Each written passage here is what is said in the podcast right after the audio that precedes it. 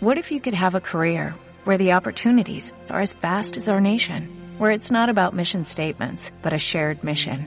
At U.S. Customs and Border Protection, we go beyond to protect more than borders, from ship to shore, air to ground, cities to local communities. CBP agents and officers are keeping people safe.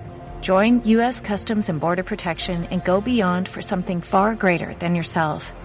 Learn more at cbp.gov/careers.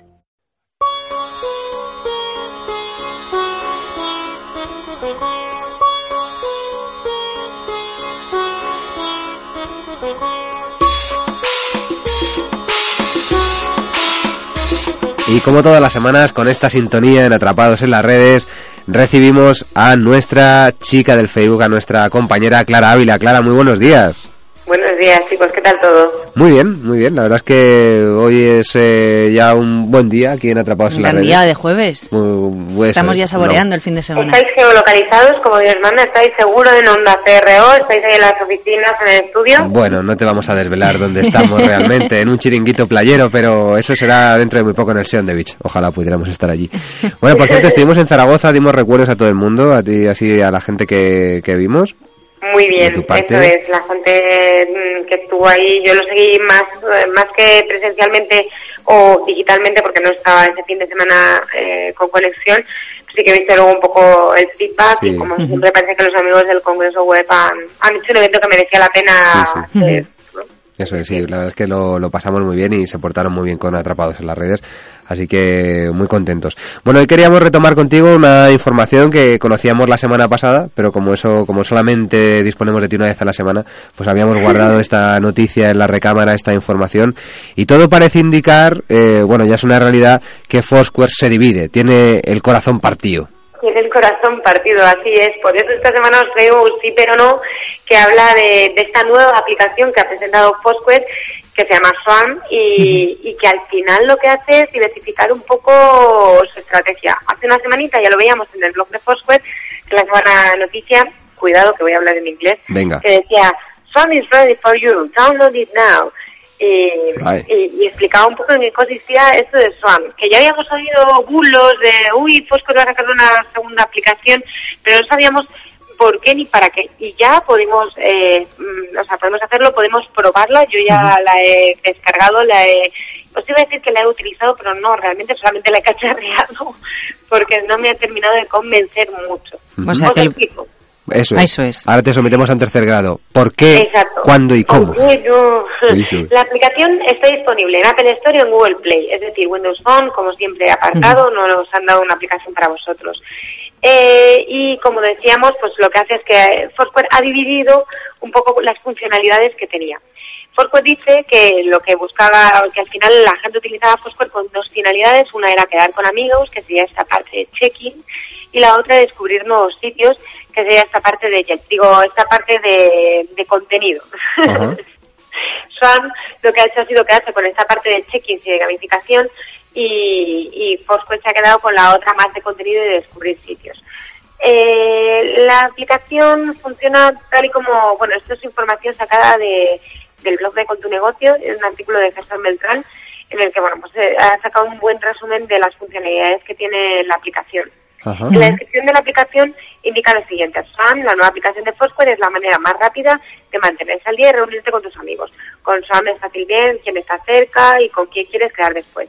¿Quieres reunirte con tus amigos? Pues abre Swan. Eh, ¿Quieres compartir qué estás haciendo? Pues abre Swan. Eh, ¿Tienes una idea para algo divertido que hacer? Igual, puedes mandar un mensaje a todos tus amigos cercanos. Ajá.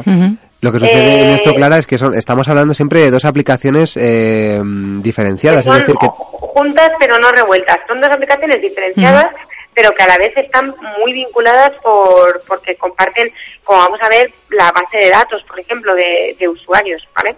¿Y a qué puede responder esta decisión de, de dividirlo? Pues al final lo que lo que está haciendo es esto que comenta Foursquare, es que si los usuarios están utilizando su aplicación con dos motivos distintos, que, que es eh, la parte de, de geolocalización, de check-in, de relación personal con usuarios y luego la parte de descubrir lugares nuevos, lo que ha hecho ha sido dividirlo. Eh, comentan muchos medios, como por ejemplo lo he visto en El Mundo, que, que al final eh, Foursquare está tirando un poco hacia, hacia este modelo de negocio que tiene Yelp que ya, bueno, Yelp es anterior a Foursquare, pero sí que es cierto que, que parece que está ganando un poco este contenido.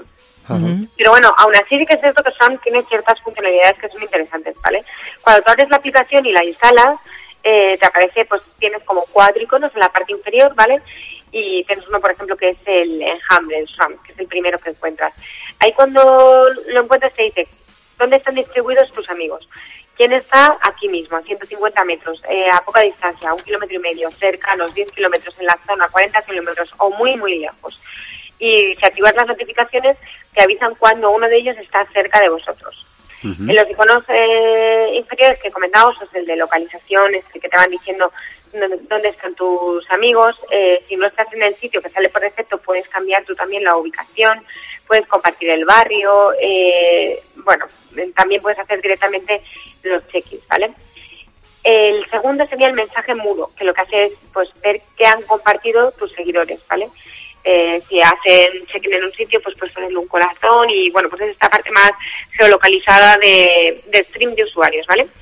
La siguiente, el tercero, sería el de planes de la zona, en el que tú puedes decir, escribir, es, esa funcionalidad también me parece muy loca, ¿eh?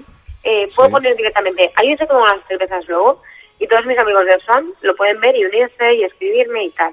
Ajá. Por eso digo que es un poco loco. Porque yo, yo agregué cuando tenía Foursquare a gente muy locamente y bueno, lo sigo teniendo, ¿entendés? Cuando usaba Foursquare al principio, pues yo agregué a gente muy locamente y claro, ahora me doy cuenta de que todos ellos pueden unirse a tomar una cerveza conmigo en el barrio. Cosa que es un poco, no sé, creepy, me da un poco de miedo. Se puede ir de las manos ese plan. Sí. Claro. Y bueno, y el último icono sería el de notificaciones, que es donde aparecen, pues bueno, las personas que te han dado like, que te están respondiendo a lo de los planes, etcétera. Tres preguntas que te pueden surgir con eso que dices, espera, espera, espera, espera, ¿qué Foursquare hace con la nueva aplicación y, y qué pasa con mis majors?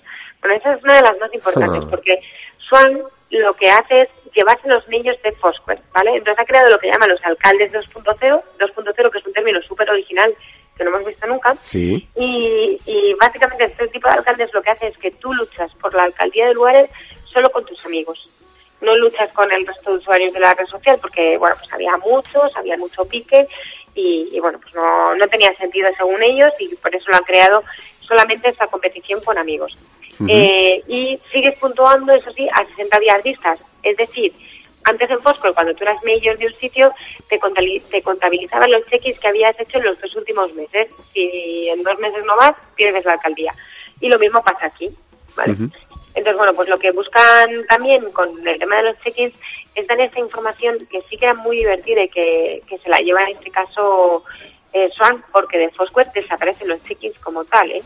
Entonces, este tipo de mm. información era, por ejemplo, llevas tres semanas seguidas yendo al gimnasio, ¿vale? Sí y también cambian los budgets. En Foursquare vas a poder seguir, como dicen ellos, luciendo tu vitrina de trofeos. Pero a partir de ahora tienes pues unos nuevos budgets que son como, como stickers que aparecen en tu foto de perfil. O sea que Foursquare se quedaría no lo tengo muy testado, ¿eh? Como tal, estos, estos nuevos budgets. Bueno, Foursquare se quedaría solamente como recomendaciones. Y como búsqueda de lugares cercanos, sí. Vale, y búsqueda de lugares cercanos, eso es. Entonces, bueno, sí que es cierto que, que da la impresión que van a sacar una actualización temprana en el que esté todo esto un poco más refinado, ¿no? Eh, luego tiene la parte de planes que hemos comentado, pues has creado, tiene la opción de compartir planes, que es este tercer icono, en el que la gente puede poner pues cosas de actividades que quiera hacer. Esto puede ser mucho más divertido, pues a lo mejor si quieres ir al teatro y no encuentras con quién, lo puedes poner, o si quieres ir a un museo o a ver una exposición, lo puedes poner.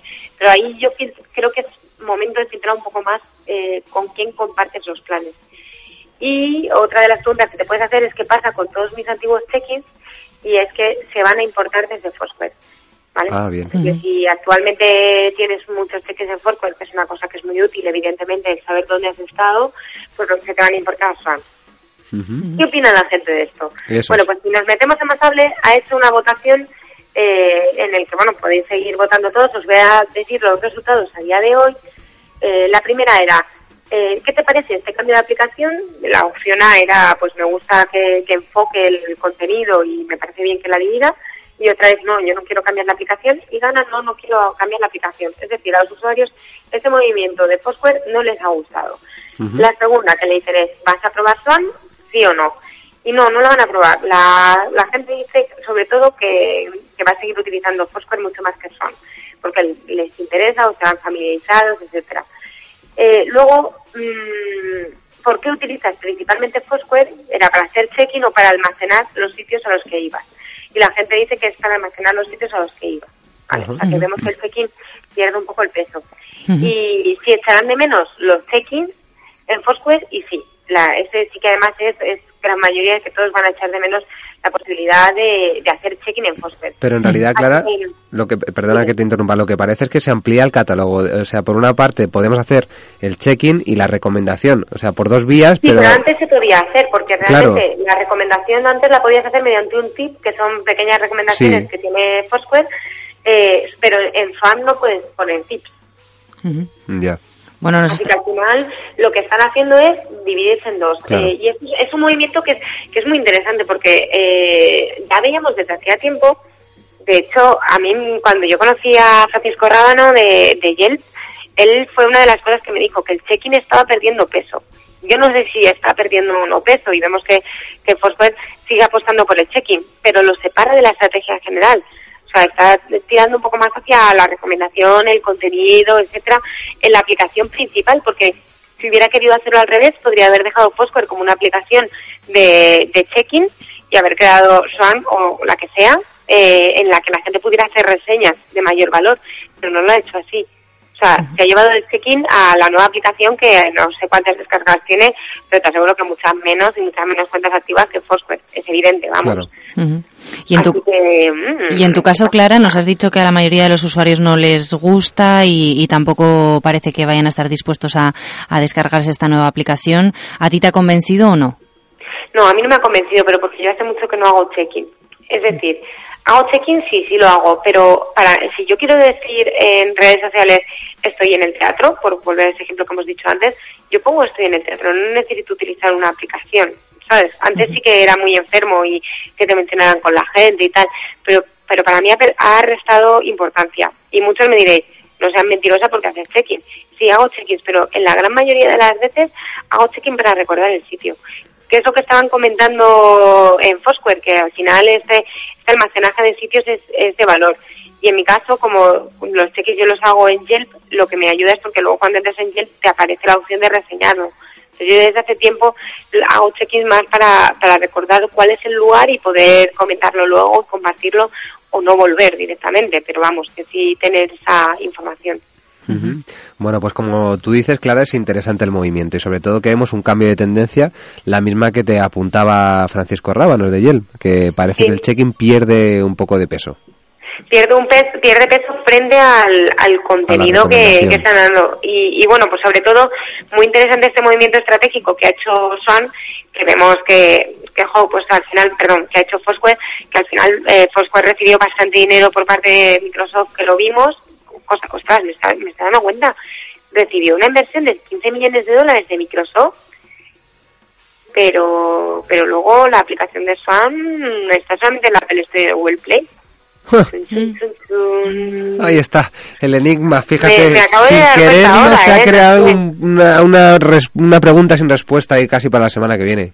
Fíjate, está en la, la Apple Store, está en Android, pero ¿qué pasa ahí eh, en Windows? ¿Qué pasa con tus amigos los inversores? Ah. ¿Has pasado de ellos? Sí, pues bueno, que seguro que luego están totalmente eh, divididos y todas esas cosas, ¿sabes? Pero pero bueno, oye, oye, muy interesante esta, esta Mm. historia. Bien, bien, sobre la marcha, ¿eh? Fíjate que ha salido ahí esta pregunta ahí en el Las éter. conclusiones. Esas conclusiones. Bueno, pues a ver un poco que supongo que la gente que lo está escuchando, Sí. Pues muchos ya habrán probado Swan o no, o tendrán una, una opinión, a ver qué es lo que dicen. Venga, sacar el teléfono ahí o la tablet del bolsillo y, bueno, la tablet del bolsillo no, pero en cualquier caso eh, vamos a probarlo y, y- y damos nuestra opinión. Eso que nos den su opinión a través de arroba Claro. onda cerreo.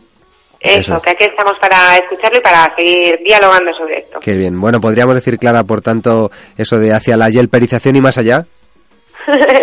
pues un poco sí, Sí. par- por lo menos por mi parte sí. Habrá que ver un poco, ¿eh? Pero, pero sí que es cierto que, que no tengo datos de cuál de las dos tiene más masa crítica, pero es, sería un dato importante saber quién de las dos tiene más usuarios y hacia dónde tira cada una. Mm, el futuro está, no está escrito. Eso es, el futuro no está ni, vamos, ni chequeado, casi. Bueno, eh, Clara, muchísimas gracias. Bueno, pues muchas gracias a vosotros y, nada, pues seguimos hablando. Eso es, un beso fuerte. Hasta luego. Hasta luego, adiós.